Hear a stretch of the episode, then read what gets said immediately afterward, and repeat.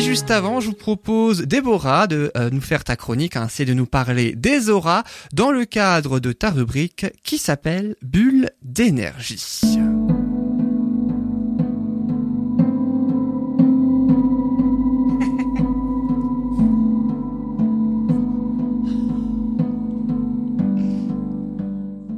Sandra nage dans le bonheur.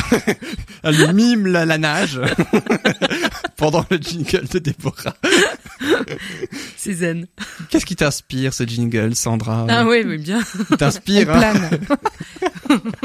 Elle est peut-être que le contenu de la rubrique de Déborah va aussi t'inspirer, je l'espère en tout cas Sandra, puisque Déborah, tu vas ainsi nous parler de l'aura dans les soins énergétiques. Qu'est-ce que c'est? C'est ça. Bah, on va voir ça ensemble. L'aura, ce que c'est, à quoi elle nous sert et comment nous, en tant que thérapeute, on peut interpréter ça. Donc, l'aura, au départ, c'est un champ énergétique que nous avons autour de nous. Alors, c'est pas juste euh, gentiment l'humain, c'est tout euh, être vivant, donc euh, les animaux, les plantes, etc. On a tous une aura.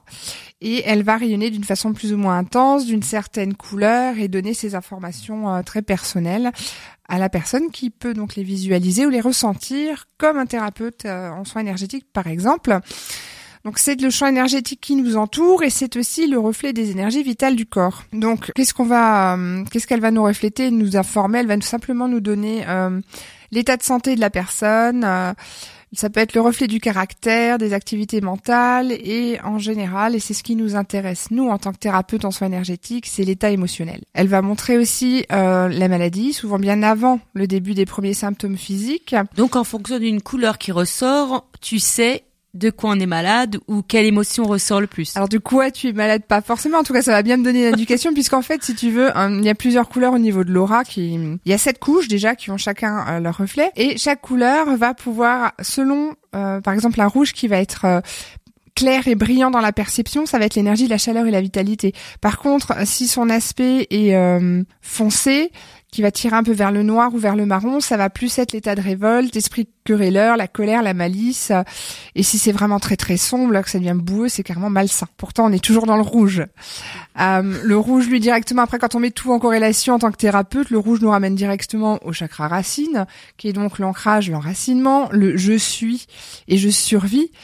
Euh, pareil, ça va, on va automatiquement aller voir ce qui se passe à ce niveau-là. Si tout est ok, tout va bien, donc on est ancré, on est dans un rouge rayonnant. Si on est dans le négatif, on sait aussi qu'il va falloir qu'on travaille là en bas parce qu'il va y avoir un problème dans le chakra. Donc le chakra, on en parlait la semaine dernière. Ce sont sept points principaux qu'on a au niveau du corps et qui sont des points énergétiques qui se, pour être bien, se doivent d'être euh, très ouverts et propres au niveau de l'énergétique pour être fonctionnels. Donc, tu proposes des exercices justement pour les rééquilibrer, ces chakras?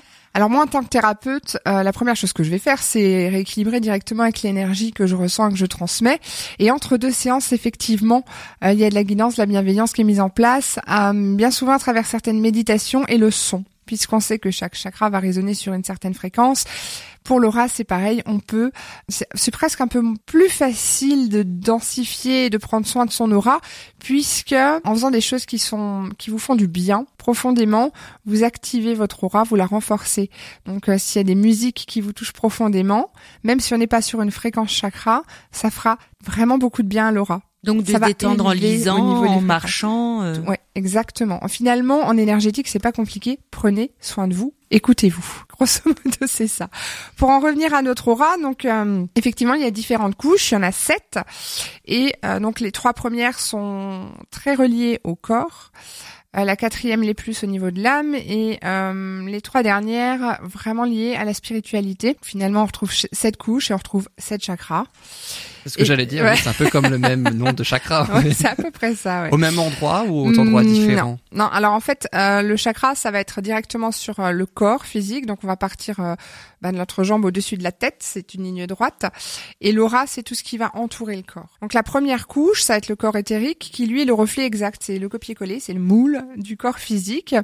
Et Et- la largeur, au niveau, épaisseur au niveau de... Alors ça dépend de la première, c'est une histoire de 3 cm la première couche, d'où euh, le côté très proche euh, de la forme du corps. Et donc euh, là-dedans, on va retrouver euh, toute notre énergie vitale. C'est euh, cette couche-là qui va aussi être directement touchée au moment où vous vous faites opérer. Parce que c'est ce que je dis souvent, ça serait bien de rééquilibrer avant, mais surtout après une opération, parce qu'on va couper dans le corps, dans la partie physique, mais on va aussi toucher à l'énergétique. Donc ça crée des failles. Si c'est pas rééquilibré après, ça crée des ouvertures, des failles qui ne sont pas comblées, etc. Mais on en repart dans l'énergétique plus loin. Mais ça a vraiment un impact euh, direct sur cette première couche qui est donc très très liée au corps. Et le faille, euh, c'est-à-dire que les personnes sont fatiguées ou guérissent moins bien ou Moins moins, bien, vite ou... Moins bien, ouais. Parce qu'en fait, l'évacuation des énergies négatives n'est pas faite. Et donc, ça stocke, ça s'agglutine, ça s'accumule et ça a plus de mal à être évacué et donc à se remettre. Clairement, ouais. C'est plus, euh, c'est plus difficile. Quand tu parles d'énergie négative, c'était suite à l'opération. Il y a forcément toujours une énergie, des énergies négatives ou... Oui. Pour la simple et bonne raison que, euh, restant dans l'énergie, alors un bloc euh, opératoire est stérile. Ça, c'est une bonne chose, hein. Enfin, il doit l'être, en tout cas. Euh, mais au niveau des énergies, il n'y a rien qui est fait. Donc, qu'est-ce qui se passe dans une salle opératoire? On a des décès, on a des choses difficiles, on y va en général pour des problèmes concrets et donc qui ont amené des émotions négatives. Et puis, Il y a on du a stress, il y a, du il y a des stress, peurs. la tension, voilà. les médecins qui sont quand même euh, dans des, parfois dans des conditions difficiles et dans l'urgence. Donc on a euh, au niveau énergétique euh, beaucoup de choses qui sont dans ces endroits-là et qui sont très très chargées et les hôpitaux d'une façon générale sont excessivement chargés en énergie plutôt négative. Donc forcément un nettoyage avant après c'est pas un mal. Avant c'est plus la protection, après c'est le soin direct. Deuxième couche, c'est ce qu'on va appeler euh, le corps émotionnel. Donc c'est la deuxième enveloppe et celle-ci est directement associée aux sentiments, aux émotions euh, que nous éprouvons. Donc nous, en tant que thérapeute, elle nous intéresse beaucoup puisqu'on travaille vraiment sur l'émotionnel au niveau de l'âme. Et donc on va on va un petit peu euh, plus facilement et plus directement vers celle-ci peut-être que vers d'autres. Alors maintenant une question, nous. quand tu rencontres quelqu'un, est-ce que tu vois son aura justement, est-ce que tu peux deviner comme ça maintenant direct, euh, sans parler avec elle, dans quelle émotion elle est? Ça m'est déjà arrivé. Alors c'est pas constant parce que je pourrais pas faire ça tout le temps non plus. Faut aussi Donc que tu je te mets un, bouclier. Ouais. Voilà. Ouais, je coupe. En fait, Mm. quand euh, quand je suis pas dans mon cabinet en train de travailler, je me protège entre guillemets, je me mets dans ma petite bulle de protection et je coupe. Je demande, je ferme mon canal de réception en fait, grosso modo, imagé parce qu'effectivement, quand tu perçois que tu ressens constamment, ça peut être pénible Et fatigant peut-être aussi fatigant quand tu n'es pas euh, dans l'action même d'aller faire un soin parce, Parce qu'il y a que tout un protocole. Tu absorbes toutes les énergies des autres, quoi. Tu les moi je les ressens forcément. Alors j'ai j'ai presque envie de dire le bonheur, je ne suis pas en pâte, euh, pas à ce point. Donc je ressens les choses, mais je n'absorbe pas toujours. Je vais absorber euh, de façon très forte quand je connais la personne, quand elle m'est très proche. Euh, là ça va au-delà du de la fermeture du canal, ça je perçois quand même. Mais euh, j'ai j'ai travaillé euh, justement là-dessus de façon à ne pas être constamment. Puis j'ai pas envie de scanner tout le monde non plus tout le temps. Parce que c'est un peu ça, tu vois. Finalement, c'est un peu ce qu'on fait. Donc euh, voilà. C'est pas très juste non plus. Non, rapport c'est à l'autre, non plus, puisqu'évidemment, les, n'a pas enfin, les voilà, mêmes, faut que euh, ce soit sain quand même dans les échanges et simple aussi, ça nous fait du bien. Exactement. quand même. Donc c'est vrai que euh, lors d'un soin, effectivement, il va suffire que je me dise tiens, il y a, un- que je ressens qu'il y a un souci au niveau de l'aura. La première chose que je vais chercher, c'est ça, l'information de la teinte. Alors c'est ou visuel parce qu'effectivement, on peut le voir réellement, mais ça c'est un travail, comme je disais dans, je crois, la toute première émission, l'énergétique, c'est quelque chose qui est donné à tout le monde. On nous l'a juste coupé sous les pieds, c'est à remettre en place en fait, c'est un réapprentissage. Euh, par exemple, euh, ben, si je te regarde toi, Sandra, ou si je veux voir ton aura, par exemple, tu as un fond, tu un mur euh, qui est blanc derrière toi, je vais pas te fixer toi, mais je vais juste fixer à droite hein, ou à gauche. Mais bon, ça sera à droite parce qu'à gauche on a un charmant jeune homme.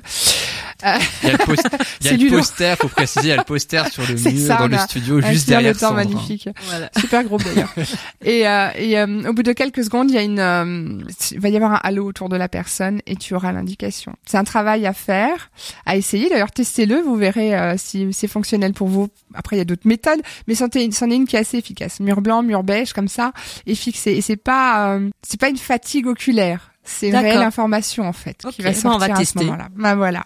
Troisième couche, le corps mental, ça c'est carrément le siège de la pensée, de l'imagination, du raisonnement, de l'inné de l'acquis. Donc là, c'est un petit peu la couche qui fait transition entre le plan euh, matériel, matière que nous sommes physiques et l'esprit. Et donc, euh, ouais, pour moi, il est pas mal relié à l'esprit, et c'est là souvent qu'on a le souci un petit peu de défaire quand on parle euh, avec nos patients de conflit entre l'âme et l'esprit, hein, qui prend le dessus ou pas. C'est à, ce niveau-là que ça va se jouer, et c'est à ce niveau-là qu'il y a une régularisation à faire pour nous, euh, bien souvent euh, au niveau de nos patients, puisqu'on sait, enfin on sait, moi je vous le redis, C'est l'âme qu'il faut écouter, pas l'esprit. Euh, pour être en accord parfait avec soi-même et avoir euh, cette paix intérieure que beaucoup de gens recherchent, mais malheureusement n'ont pas toujours les clés. L'esprit, il y a l'ego, hein, c'est ça. L'esprit, il y a l'ego, il y a le qui nous fait de temps en temps les petites euh, vacheries. c'est ça. C'est ce qui est très très difficile et qui, d'une façon générale, aujourd'hui prend le dessus. Et c'est justement euh, une phase de réapprentissage que moi, automatiquement, en tout cas moi, je veux pas dire nous, je veux dire moi, euh, je remets en place avec mes patients en leur disant bon, il y a un moment donné, euh, entre le je dois et je je veux ou j'aimerais, on choisit quoi Qu'est-ce qui qu'est-ce qui est nécessaire au bien-être, à l'épanouissement et euh, à l'écoute de soi? Donc on travaille beaucoup, moi je travaille beaucoup là-dessus avec euh, avec mes patients. Je trouve ça très très important et ça permet aussi du coup de mettre en place le travail énergétique et la prise de conscience pour mettre le travail énergétique au quotidien en place. C'est pour moi très important. Je me répète, certes. Euh, bon, voilà. Donc après, on va voir le, on va passer dans du côté de l'âme avec le corps astral. Donc, euh, dit il est comme un double, échappant à la pesanteur terrestre, pouvant adopter n'importe quelle forme et traverser toute structure solide. Ça renvoie à la sortie astrale. Beaucoup de gens, moi j'en connais beaucoup qui le font, hein, oui. vraiment. Hein. Alors il faut savoir que la sortie astrale, ah ça peut être dangereux quand c'est pas maîtrisé, mais il faut savoir que c'est comme euh, l'état d'hypnose, d'auto-hypnose quotidien qu'on a, c'est naturel. C'est-à-dire que tout le monde le fait. l'a fait, voilà, exactement. Tout le monde fait ça, mais de façon, ouais, de façon très inconsciente. Ouais, le moment où je je suis entre l'éveil et l'endormissement, et vous, avez sûrement déjà eu ces moments où vous sursautez comme ça, alors que vous alliez vous endormir. On a l'impression de tomber du lit? Ouais, et voilà, c'est juste un retour en fait, c'est l'âme qui retombe. Euh, ça s'est pas fait complètement en fait, mais on le fait essentiellement effectivement durant le sommeil. Et pour ma part, euh, je me suis amusée à analyser ça un petit peu en ce qui me concerne moi toute seule, et je me suis rendu compte qu'effectivement, en mettant les sensations et l'état de réveil, etc. Euh, en corrélation, et eh bien en fait, le je fais des sorties astrales quand je ne me réveille pas du tout la nuit. Donc je me couche, je me réveille le matin, je suis en pleine forme. Il n'y a pas eu de réveil nocturne, il n'y a pas eu. Euh, là, je sais, ça c'est très personnel, hein, c'est mon mhm. analyse personnelle. Là, je sais que moi, je suis partie. Je peux pas encore dire où, hein, mais je suis partie. Euh, cinquième euh, couche de notre aura, c'est le corps causal. Donc lui, il va porter euh, l'empreinte de toutes les causes et les effets des événements de notre vie. C'est au niveau de la notion de karma. Alors ça, on en parlera aussi dans une autre euh, dans une autre chronique. oui, c'est une loi de cause à effet, c'est-à-dire que vous avez des actes positifs, le positif vous revient. Vous avez des actes ou des pensées. C'est la loi de l'attraction. Exactement, j'allais y venir. Je, bah moi, je mets toujours karma, loi de l'attraction. C'est le même principe hein, pour moi. Donc ça colle bien. C'est exactement ça. Ça peut aussi être une idée de chronique, ça, la loi de l'attraction. Il y a pas mal de ouais. Merci, Sandra. En fait, va revenir toutes les semaines parce qu'elle a plein d'idées. Tout le temps, j'ai plein de trucs à vous raconter, moi. euh, on a le cœur spirituel, ça c'est la conscience d'être unifié en lien avec tout ce qui est. Et le dernier, c'est le corps divin. Euh, ça c'est la prise de conscience qui dit nous sommes un dans le tout et tout dans l'un. Donc c'est vraiment la notion hein. d'unification où on n'est pas justement dans l'individualité comme on le vit aujourd'hui, mais qu'on est tous reliés les uns aux autres et qu'on est interdépendants mine de rien. Et c'est quelque chose qu'on a oublié, malheureusement. Je voulais juste vous dire que nous, en tant que thérapeute aussi, ce qu'on va beaucoup regarder, c'est voir si l'aura est décalée ou non. Donc pour, pour information tout de même, quand elle est non, quand on la détecte décalée vers le haut, ce sera trop de spiritualité, donc on va manquer d'ancrage. On va être dans un état euh, un peu comme Sandra avant qu'il planait comme ça sur la musique. Pendant le jingle. on s'éloigne de tout ce qui est matériel en fait. Hein. C'est, Pourtant je me suis ancrée ce matin. vers le bas, c'est trop de matérialisme. Vers l'avant, la personne est totalement tournée vers l'avenir. Vers l'arrière, la personne vit dans le passé. Vers la droite, elle est trop dans l'action. Alors c'est parfois pas forcément l'action physique, ça peut être trop de réflexion aussi. Et vers la gauche, ben trop de réflexion, certes, mais c'est dans le but d'être équilibré où on doit avoir un bon centrage de notre aura. Le gauche-droite, moi je suis encore en train de vérifier, je suis pas tout à fait d'accord avec tout ça parce que je me rends compte qu'effectivement, trop d'action n'est pas forcément trop d'action physique. Finalement, être pensée, c'est de l'action aussi, hein. c'est de l'énergie. Exactement. Donc, je vous en dirai plus quand j'aurai fait mes tests. Sur moi ou mes proches, on verra. Ah, c'est très intéressant. En tout cas, l'aura, c'est quelque chose qu'il faut prendre en compte puisque euh, plus elle sera dense, plus elle sera grande, plus elle rayonnera, plus vous serez protégé. C'est de l'autoprotection. Et euh, quand vous rayonnez euh, fort et positif, vous attirez tout ça à vous aussi par le biais de l'aura. Voilà Yann pour l'aura aujourd'hui. Et après les chakras, l'aura, et la, la, prochaine fois, ce sera donc, tu vas dire le karma, c'est ça? On va passer par le karma. Allez. Voilà. En fait, tous les mots de, du dictionnaire qui finissent par un A, en fait. On n'a pas fini, hein. Parce qu'après moi je termine en A aussi. Chakra, C'est compliqué karma. à expliquer, Déborah, hein, je te le dis. D'accord. Bah bonne chance. Moi je te dis bonne chance. Et bon, en tout cas, si vous voulez savoir ce qu'est le karma, ce sera dans une prochaine émission. Et puis, si vous voulez savoir ce qu'est l'aura, eh ben, vous savez déjà, Ça y est, c'est Déborah. On a fait les grandes dit, lignes. voilà. Et puis, on précise évidemment que euh, la lithothérapie et les énergies, ça ne se substitue pas à un traitement Absolument médical. pas. Voilà, comme tu le dis assez souvent dans cette émission, ne jamais arrêter un traitement médical en cours. Comme ça, c'est dit, c'est fait. Merci ancré. beaucoup, Déborah. Ancré sur le traitement médical. C'est ça. Merci beaucoup, Déborah. Dans quelques instants, ce sera au tour de Patricia pour sa bulle de douceur. Elle nous, déroulera ainsi une séance de sophrologie, en tout cas comme elle, elle le fait. Ça se substitue pas non plus à un traitement médical. Et puis ensuite, ce sera au tour de l'invité dans la rubrique Le bonheur de recevoir. On aura justement le bonheur de recevoir Jean-Paul Burger, président de l'association Sauvegarde Faune Sauvage.